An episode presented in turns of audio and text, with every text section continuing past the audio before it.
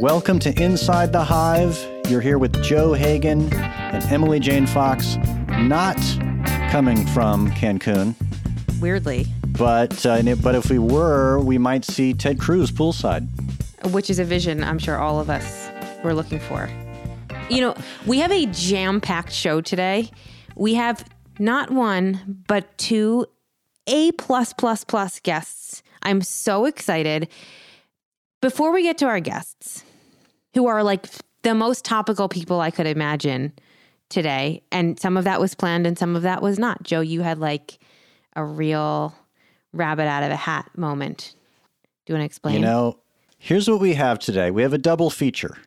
You've arrived for a double feature. You've got Congressman Joe Neguse, the uh, rising Democratic star and impeachment manager that you saw last week, giving closing arguments for the attempted impeachment of Donald Trump. And we also have talking about the uh, disaster in Texas, Beto O'Rourke, another Democratic star who's uh, who's still looking for his place in the firmament, but no doubt will.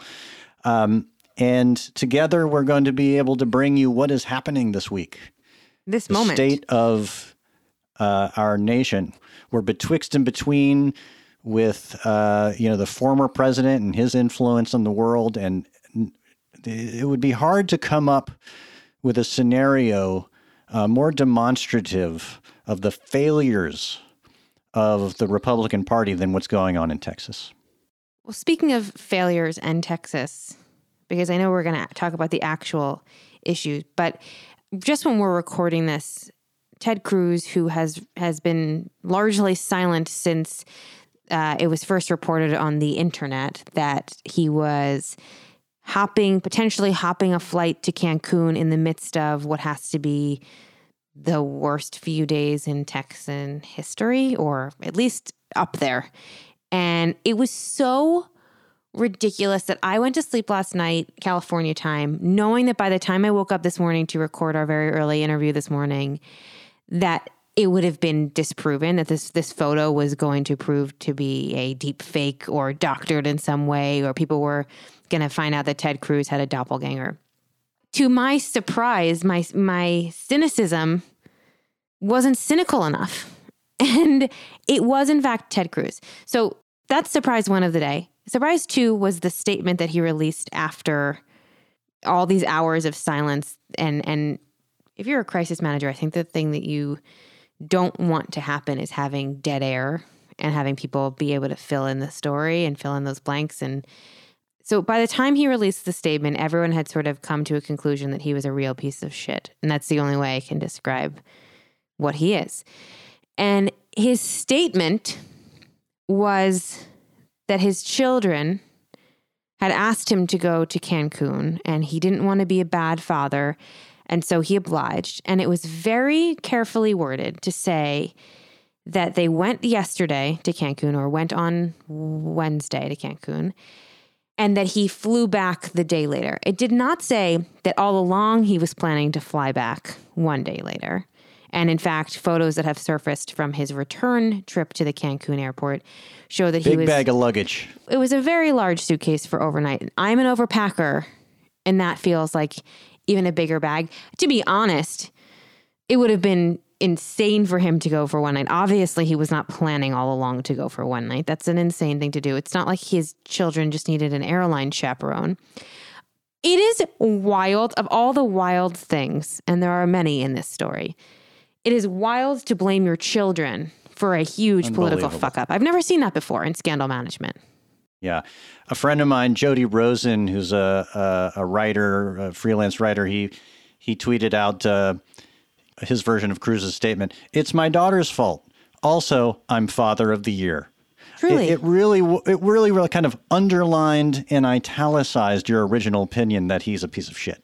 it's just it's also crazy like your kids specifically said their school was canceled because there's this tremendous storm in Texas. There's no power.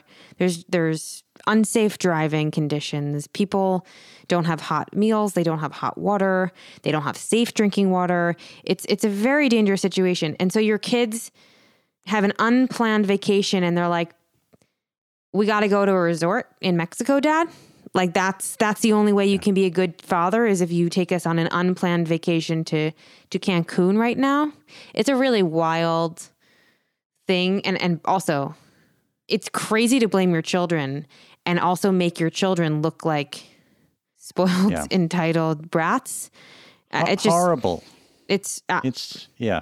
There's a lot there and uh, you know I was thinking uh, you know before he came out with that statement there were a couple of um, comments out there that I saw that were like, you know, that famous photo or infamous photo of him with his luggage at the airport, somebody should have cropped out the daughter. It's not fair to bring her into it. Mm. Were some of these comments. Well, flash forward, Ted Cruz says not only is it fair, it's necessary to bring my daughter you know, into it. Especially because there was such a stink made about how President Trump, who he was one time uh, who was one time a foe of Ted Cruz, how he brought his wife into the political conversation and how that was such a big thing and and of course it was wrong to have done and then he ended up sucking up to President Trump anyway. But for someone who put up such objection to his wife being dragged into politics to then drag your own children into it is really it's so rich. Honestly, I thought there was a bottom until this happened. And now I feel like there is there is no floor here.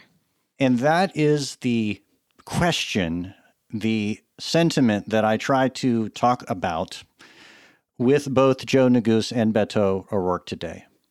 You know, after an impeachment in which the only lesson learned was that Trump still controls the party, after this devastating, you know, disaster in Texas, which Beto O'Rourke is going to tell you all about in a few moments, is there any consequence to the Republican Party? Will they ever pay a price for their failures, for you know, for a coup, for failing to protect citizens in Texas by everything they've done, like the failure, the privatization of the grid, and, and everything that we're, we're going to be talking about? Will they ever pay a price? I don't know, but I asked that question to both Congressman Neguse and Beto O'Rourke, and today you're going to get to hear what they have to say about it. It was, I was only in one of those interviews, but I will say that that interview was so fascinating. I can't wait to hear the other one, and let's just let people listen. Let's jump in.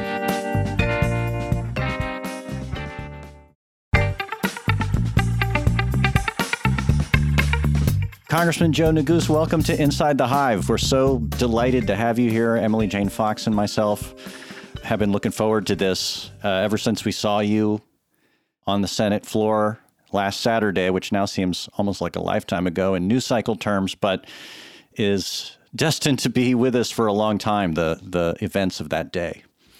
Your closing remarks were so incisive and frankly really moving. And uh, I wanted to quote from something you said that Saturday. You were sort of citing the historic events that have happened on the floor in the past, on the Senate floor, emancipation and civil rights legislation, you know, huge you know, sort of bringing in the hallowed historic decisions that were made there. You said, I believe this body can rise to the occasion once again today by convicting President Trump and defending our republic, and the stakes could not be higher. I played that for my 13 year old daughter last night to hold the whole speech, and she was like, How could they not, you know, how could they not convict? And uh, that's the question we all asked ourselves, and we kind of know the political reasons. But now that it's happened, you put so much incredible work into it, and I want to ask you about that. But what what do you think this impeachment trial achieved? Well, uh, first, it's good to be with you, uh, Joe and and Emily, um, longtime listener. So appreciate the opportunity to chat with you.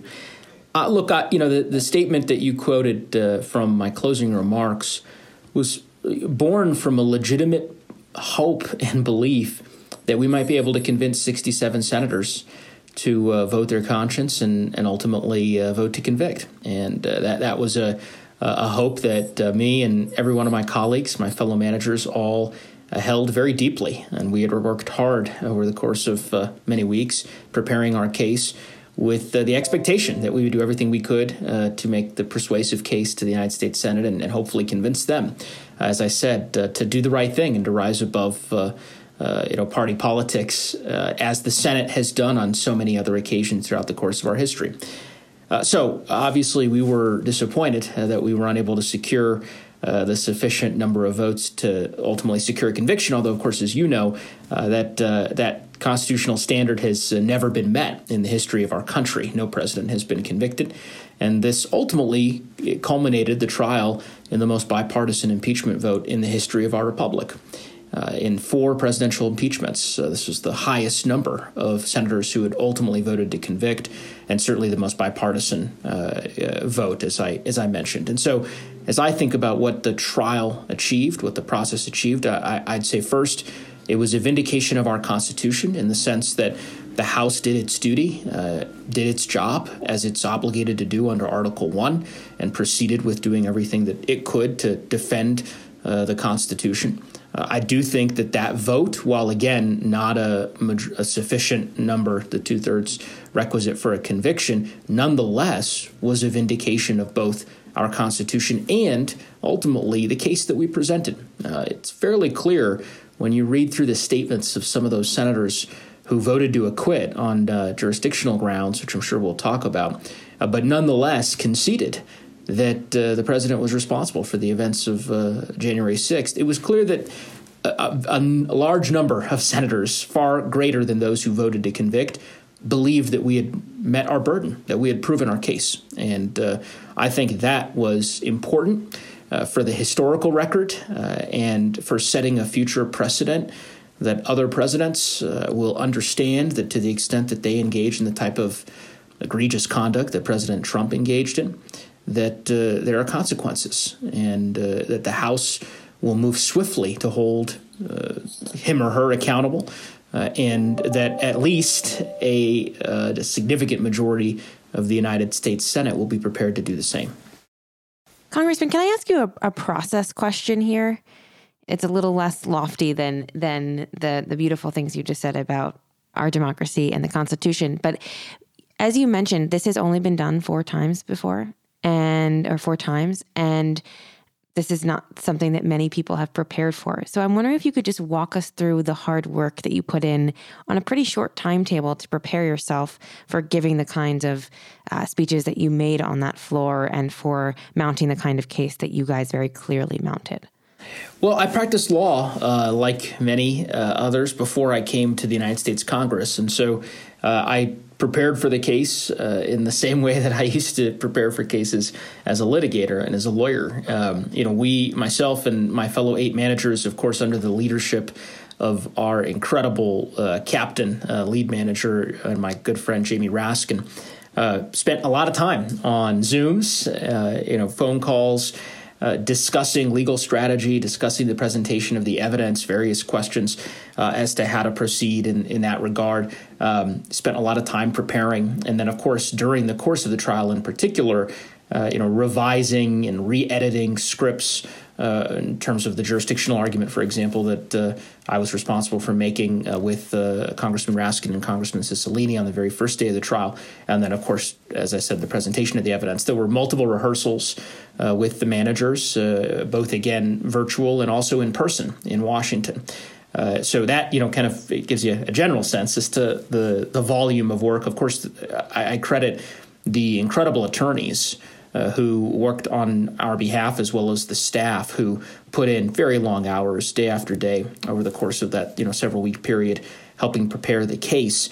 Um, I also spent a, a, great deal of time, in particular.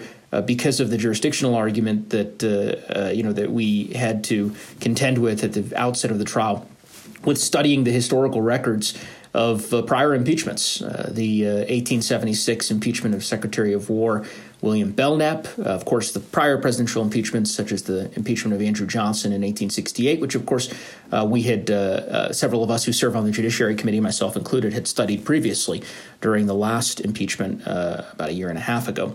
Uh, so, spent a lot of time reading through secondary sources, the relevant law review articles, and um, and the various arguments made by constitutional scholars on both sides of that debate, so that uh, you know, we could uh, uh, and I could feel confident in uh, the arguments that uh, that we were making. So, yeah, I prepared for it, as I'm sure any legions of your listeners who are attorneys prepare for their cases. You know, no, no, no different than that. Perhaps a trial with a little bit more attention than others, but nonetheless, the preparation is largely the same.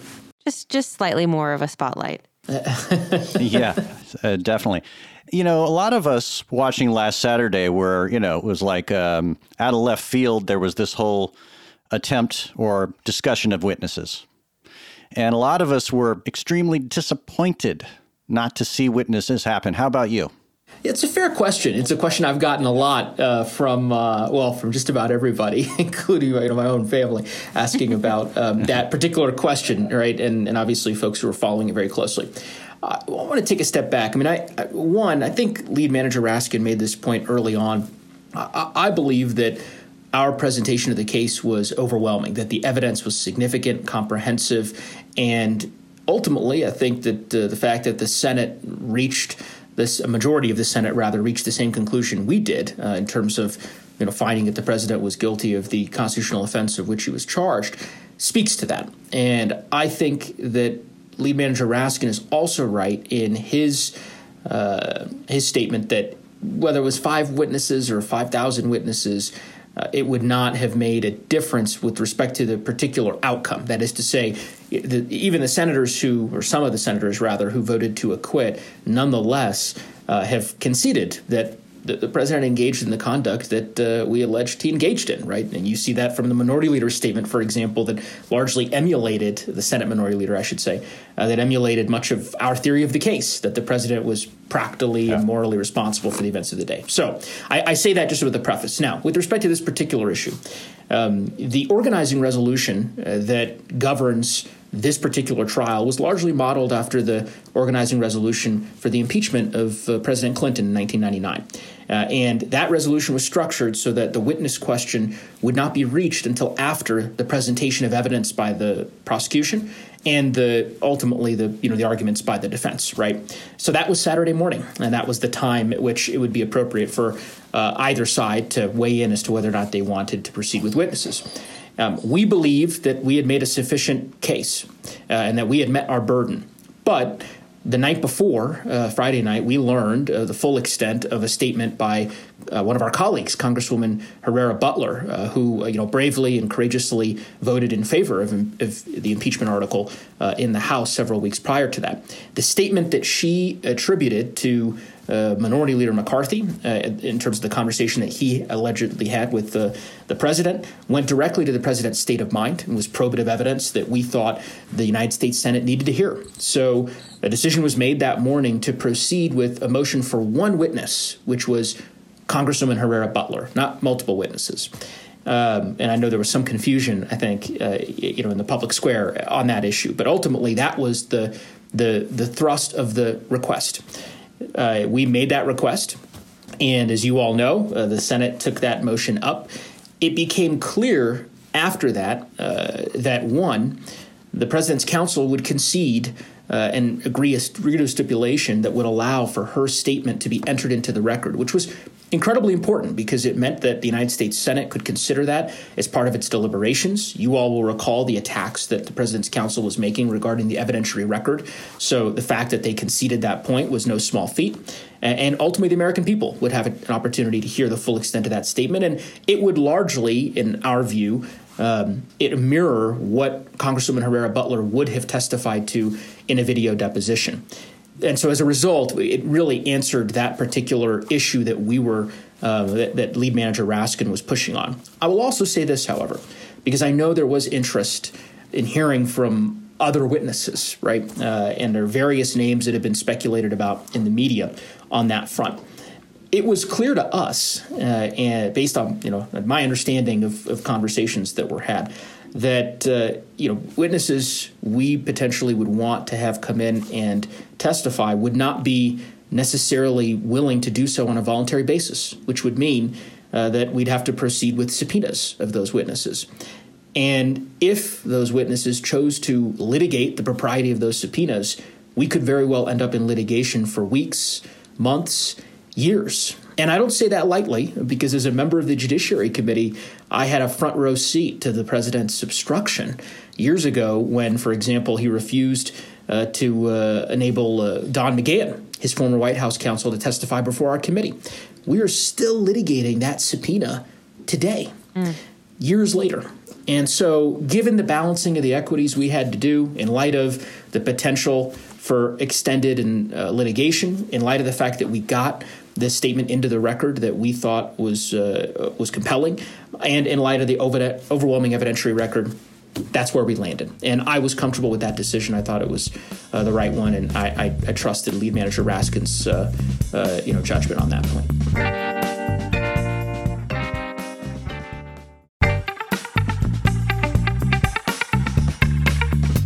Lawyer and a member of the Judiciary Committee, I'm wondering what you thought about the president's attorneys and, and the case that they mounted. Uh, you know, I'll, I'll, let the American people judge their case and uh, the uh, the arguments that they made. Uh, at the end of the day, I think that again, as I review the the statements made by people like uh, Senate Minority Leader Mitch McConnell and others, it's clear to me that they came to the conclusion that our theory of the case was accurate. And uh, I think that the evidence uh, that we presented connected with the, the Senate and ultimately the American people in a very visceral way. Um, I, I, will say this I think the jurisdictional argument, uh, you know, it, one of my disappointments as a lawyer uh, was the fact that so many senators who voted to acquit did so on the basis of a jurisdictional argument that had already been adjudicated on the very first day of the trial. Uh, you know, we had worked very hard in briefing the jurisdictional issues, and then, of course, in arguing those issues in front of the United States Senate. As, as I said, we spent the bulk of the first day of the trial on this particular issue. For a body that purports to rely so heavily on precedent, to both ignore its own prior precedent, which I had explained in uh, perhaps painstaking detail in terms of you know uh, cases from the the 19th, uh, 18th century and so forth, um, and then um, perhaps even more importantly to ignore its own precedent. That is to say, the precedent of this case, the law of the case that had been reached. Once a bipartisan majority of the United States Senate uh, on Tuesday voted to hear this case, for them to just ignore that and disregard that and to essentially revisit that same issue at the conclusion of the trial, I thought was um, w- was a mistake. Uh, and, well, and Congressman, can I can I just say that this gets to the heart of the matter. Impeachment, people say, and it is known, is a political process. At the end of the day, these guys voted on politics, and this is the the the heart of the question here. Biden has, you know, as you know, campaigned on this idea of unity. We can work with Republicans. Let's get back to some kind of level of normalcy and comity between the parties and so forth. But we know the facts, the hard, cold facts, right? 139 House Republicans voted against certifying this election. They voted against convicting. And now Trump's going to attack McConnell and try to destroy him and, and have the whole party be enthralled to him. So my question to you is is like, doesn't this whole thing, the outcome of this impeachment, isn't it a sign that Democrats like yourself and those in the Senate and elsewhere have to just forget this unity idea, take the gloves off, and act like uh, the majority power and get things done without Republicans. I mean, how? Do, what is the lesson that we can draw from this politically? I'd say a couple things, Joe, um, because I know that that the feelings that you just expressed are certainly shared by many Americans. Uh, I can only tell you what I feel in my heart. While I was disappointed by the outcome in terms of some of the senators not, uh, in in my view, rising above party politics as I had hoped they would, uh, as I had spoken about in my closing remarks. I must tell you that I draw inspiration and optimism from the seven Republican senators who did vote to convict and who did so despite the incredibly negative political consequences that they will face. I had an opportunity to talk to one of those senators recently. And without getting into the details of that conversation, I will just simply say that I remain so awe inspired by their patriotism and by their courage. It is, it is not a small feat. There's a reason why, as I said, that this impeachment was the most bipartisan impeachment in the history of our republic for you know for hundreds of years uh, during these you know types of proceedings. Generally speaking, uh, members of you know one party would be disinclined to hold uh, the president accountable if they were of the same party. That was not the case in this instance. senators from very Republican states chose country over party. And so, uh, you know, while I recognize, obviously, um, you know, that there are uh, significant obstacles, as you said, because of, um, you know, the, the actions of, of some. I just again have to tell you what's in my heart, which is I, I, am filled with a sense of gratitude to those seven senators, and, and my hope is that perhaps uh, that uh, you know more will follow their example in the weeks and months ahead. Um, you know, I I'll tell you one of the defining moments of the trial for us, for when I say us, uh, for the managers, um, after the jurisdictional arguments that day, one senator switched his vote and voted to ultimately hear the case, even though that senator had voted just two weeks before. Uh, to dismiss the case on jurisdictional grounds. And we had talked internally about the need to convince, and, and, and, literally this is a you know a line that you know Jamie, uh, excuse me, uh, Representative Raskin and I had sort of talked about with each other that we just needed one, we just needed one senator to show the country and the world that they were listening, that they were truly listening to the arguments in an impartial way, and that they were going to render a judgment based on the facts. And when that senator switched their vote and, and said publicly that they had listened to the arguments made by uh, myself and Mr. Cicilline and Mr. Raskin and by the defense, and they had, you know, uh, concurred in our view, I, I, have to tell you that was a watershed moment for us because it signaled that um, that this was, you know, in fact, uh, you know, uh, the the forum that we thought it it should be and could be. Now, again, I, you know, I understand. I take the point that uh, folks will continue to point to the final outcome as evidence that my rosier view of uh, of of what we can accomplish together is. Uh, you know, as I sit on the Senate floor, but maybe a bit naive because of my age. But um, you know, when you're the son of African refugees who came to this country with very little and have given have been given every freedom and opportunity to be able to you know live the American dream, and you are one generation removed serving in the United States Congress, it's hard not to believe that anything in America is possible and that, yes, perhaps not everybody rose to the occasion last Saturday, but a few people did. And we should take great pride in that. Yeah. Congressman, I, we know you have to go. You have very important things to do today. You have committee meetings, you have a, a country to serve, constituents to serve. You just mentioned uh, your age and your optimism and your rosy view, and we would be remiss not to ask you before you dash what is your future in this party? You are undoubtedly a rising star. I think that uh, anyone in Washington knew that before the events of the last two weeks, but certainly a much larger audience believes that now. You are already in a leadership position. It seems like you are poised to hang on to that or continue to climb up the ranks. What do you want for yourself in Washington in the coming years?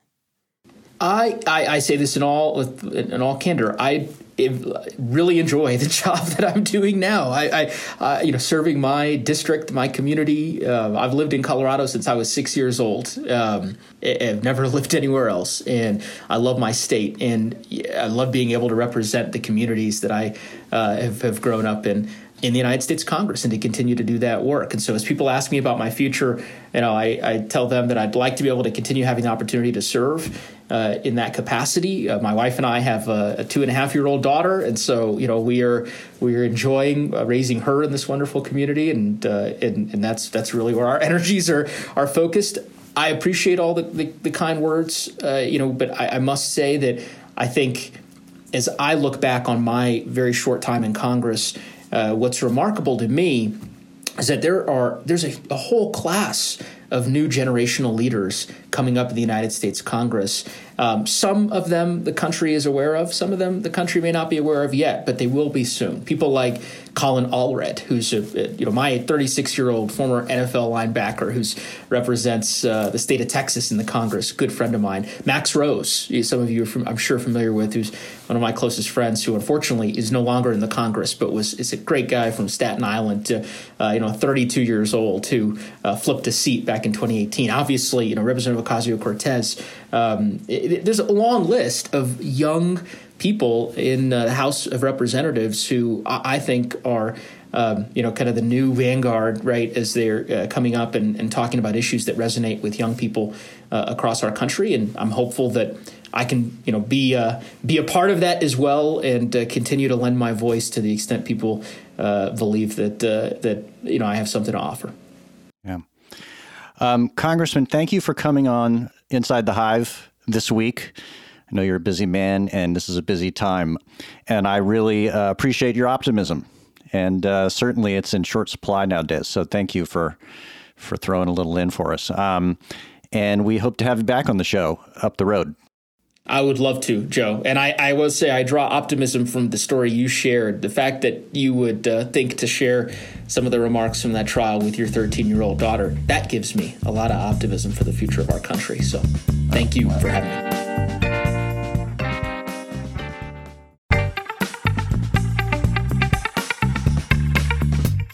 Thank you for um, coming on Inside the Hive. I just want to read you this headline that I just read. Beto O'Rourke is organizing wellness checks for seniors during Texas blackouts. Ted Cruz is in Cancun. Quite a contrast. How did you what did you think when you saw that news hit the wires? You know, just for me reinforces how good the people of Texas are. Not necessarily the, the folks in office and the people in power, but but the people of Texas. We had 120 folks join us last night for this um, essentially statewide welfare check-in where we were calling senior citizens across the state make sure they have electricity make sure they have water make sure they have food and for those who don't to connect them with help that they need for example we talked to this um, elderly gentleman in killeen texas which is where fort hood is and um, hadn't eaten in two days um, didn't know where to get help uh, we connected him with the Skyline Baptist Church in Killeen, which is the local warming center. They provided transportation, got him to a hot meal. and, and then just the folks that you connect with who just need to know that you know that they're alive, you know, like they've been isolated in a cold, dark, home where if if they have any power they use it to boil the water because 7 million Texans are under a boil water notice. For them to get a phone call from another human being is pretty fucking powerful and yeah. um, and is powerful both for the person who receives the call and a hope for the the volunteers who are doing this work in Texas. And Joe we we had people making phone calls to senior citizens who are making the calls from their cars because there's no electricity or power or heat in their homes um, and, and, anyhow, so yeah, I mean the the Ted Cruz thing, um, as they say, you know, true to form. But I don't know how much we were expecting from him to begin with. The the people of Texas have really stepped up and and make me really proud. Well, and you have too. And I my first thought was like, you may not have beat Ted Cruz in the Senate race, but now you're doing his job. Well, there are a lot of people in Texas who who are who are trying to to do that job and and to help out. And you've got folks in government you know, Ted Cruz a great example who, who don't believe in government or don't believe in our form of government. You know, tried to overturn a, a lawfully, legitimately, democratically decided election. You know, conspired with seditionists. Um, was very responsible for those who were killed in, in the insurrection and the coup attempt on the 6th of January. That, that, guy wants nothing to do with government, or at least our form of it. And then you've got Greg Abbott, who, along with other extremist right wing right wing Republicans, just don't believe that government is there to do the things that probably you and I and many of your listeners understand government to exist for. Like in the, the midst of the worst storm in Texas history, bar none, that has already killed, you know, a couple dozen of our fellow Texans who've died of carbon monoxide poisoning, who've died of exposure, who've died as their homes burned down as they try to keep themselves warm um, is is just not there. Um, and from the deregulated electricity market that you have in Texas, um, yeah. where there was no mandate or incentive to provide extra capacity for emergencies like these, or to weatherize um, your your energy supplies, whether it's you know coal fired plants or gas fired plants or wind turbines or, or solar. We, we, just weren't prepared because those in power in our government right now don't think that government should play that role in trying to avert a catastrophe like the one that we're experiencing. And then the the overarching uh, issue of climate change, which has produced these extreme weather events, whether it was Hurricane Harvey which dumped more rain in a 24 hour period than has ever been dumped in North America in, in recorded history, uh, or the severe droughts that we see in North Texas in the panhandle, or this winter storm, which is the worst storm, bar none, that we've ever had in the state of Texas. This stuff is only going to become more frequent, more unpredictable, more severe, more deadly, uh, especially if we do not change course. And the folks in charge in Texas just literally do not believe the science um, or the truth behind climate change and our contributions to it. So um, that's the consequence. That's the cost that we yeah. bear right now. You know, it's like an x ray of the failures of the entire ideology in, in the state of Texas. That's right. You don't have to look further than this storm but if you were to, you would encounter an incredibly botched rollout uh, for the COVID vaccine in Texas, where they basically said to each one of the 254 counties, you're on your own. Uh, good luck trying to find the people who, who need to get vaccinated.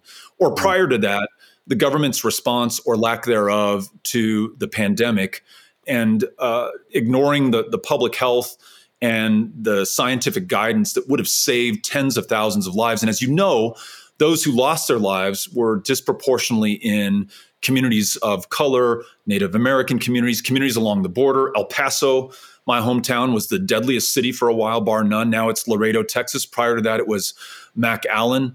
Yeah, that, that that's what's happening right now. And you're right. Th- this, unfortunately, tells you what happens when you have people in government who don't believe in government. Right. I got to say that I just interviewed Colorado uh, Congressman Joe Neguse, who was so powerful during the impeachment hearing last week. Really amazing guy, and really a, a, a bright star in, in, the Democratic Party firmament, obviously. But the same thing I asked him, I'll ask you a version of it anyway, which is that once again, uh, this Republican Party did not bring uh, a check or a balance on it on its own worst impulses. And it seems like the base of that party will always forgive them. But what's happening in Texas right now seems genuinely unforgivable, and Ted Cruz's behavior seems genuinely unforgivable. I mean, do you think that there's any Rubicon that these guys can cross that where the where the voters will call them to account for not managing or not governing? Yeah, I, it's a great question. Um, I don't know that any of us know know the answer um, because, as your question implies, due to the fact that we live in a democracy and, and this is government of, by, and for the people, however imperfectly and however many people are kept out of, of government in states like Texas that make it so hard to register and, and to vote in the first place. Um, the folks who are in power in power because people voted for them and they voted for them in many instances despite their absolute and abject failure in in their their most essential responsibility. In this case saving and protecting the lives of the people who are in your trust and in your care and who you were elected to to serve and, and represent. Or in ted cruz's case um, to, to traffic in in the kind of lies and sedition and conspiracy that have produced this constitutional and democratic small d crisis that we have in our country right now but thank God for people like Joe Neguse, who I did not know anything about before I listened to him. Yeah, no, um, yeah. extraordinary remarks in the House manager's case against Donald Trump. He, he's he's an all-time American hero, right along with Jamie Raskin and Stacey Plaskett and Joaquin Castro and others who helped to make that case. But um, he's somebody who gives me some some hope and, and maybe even some confidence that we're going to find our way through it. I, I think when you have such a powerful contrast or alternative to Ted Cruz or Josh Hawley in someone like Joe Joe Neguse, um, you know, it, it's hard not to be drawn to him. And as you said, perhaps this total failure in leadership that you're seeing in Texas that has left so many dead, so many without water, so many without food. Um, remember, supermarkets are are just barren right now, and that's if you can get into them when you're waiting in line for two to three hours uh, because there, there's so many people um, who who are, are, trying to get food. Uh, that that has got to prompt a rethinking in the mind of the Texas voter, um, and and then and then it's going to be a competition for who can provide those services, that governance, and that competence going forward. At least I hope that's what it's going to be about. Um, we'll see. Yeah. Well, let me just uh, wind down by asking you a question. uh, that people will uh, be very angry if I don't ask you, which is like, uh, can we expect to? Uh, you have any interest in running for governor of Texas?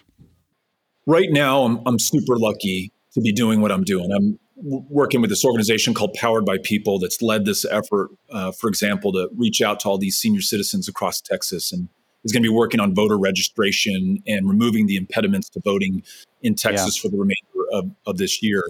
Um, I'm teaching at Texas State and at the LBJ school at, at UT. So I want to make sure that I'm focused on that, uh, focused uh, on doing what I can in this current crisis.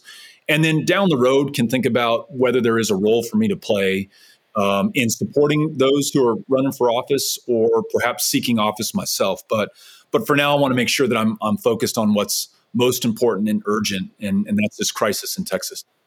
Well, uh, I, I appreciate you making the time. I know you're a really busy guy right now, uh, helping the people of Texas. Thank you. Um, as a fellow Texan, I thank you. I've got relatives down there who are um, don't have power themselves, and I'm, we're hoping for the best for them. But um, thanks for coming on Inside the Hive, and we hope very much to have you back.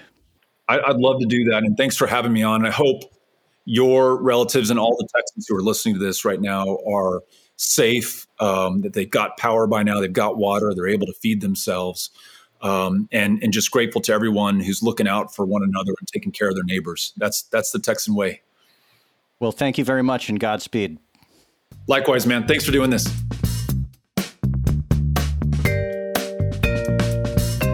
And that is our show this week. I'd like to thank my fabulous guests, Congressman Joe Neguse and Texas Democrat Beto O'Rourke. I'd like to thank my fabulous co host, Emily Jane Fox. If you liked what you heard, please subscribe to Inside the Hive. Go to Apple, go to radio.com, wherever you get your podcasts, hit subscribe. And if you liked what you heard, please leave a review. I'd like to thank our producer, Brett Fuchs, and the good people at Cadence 13. Thanks to our sponsors. Please support them the way they support this podcast, and we will see you next week.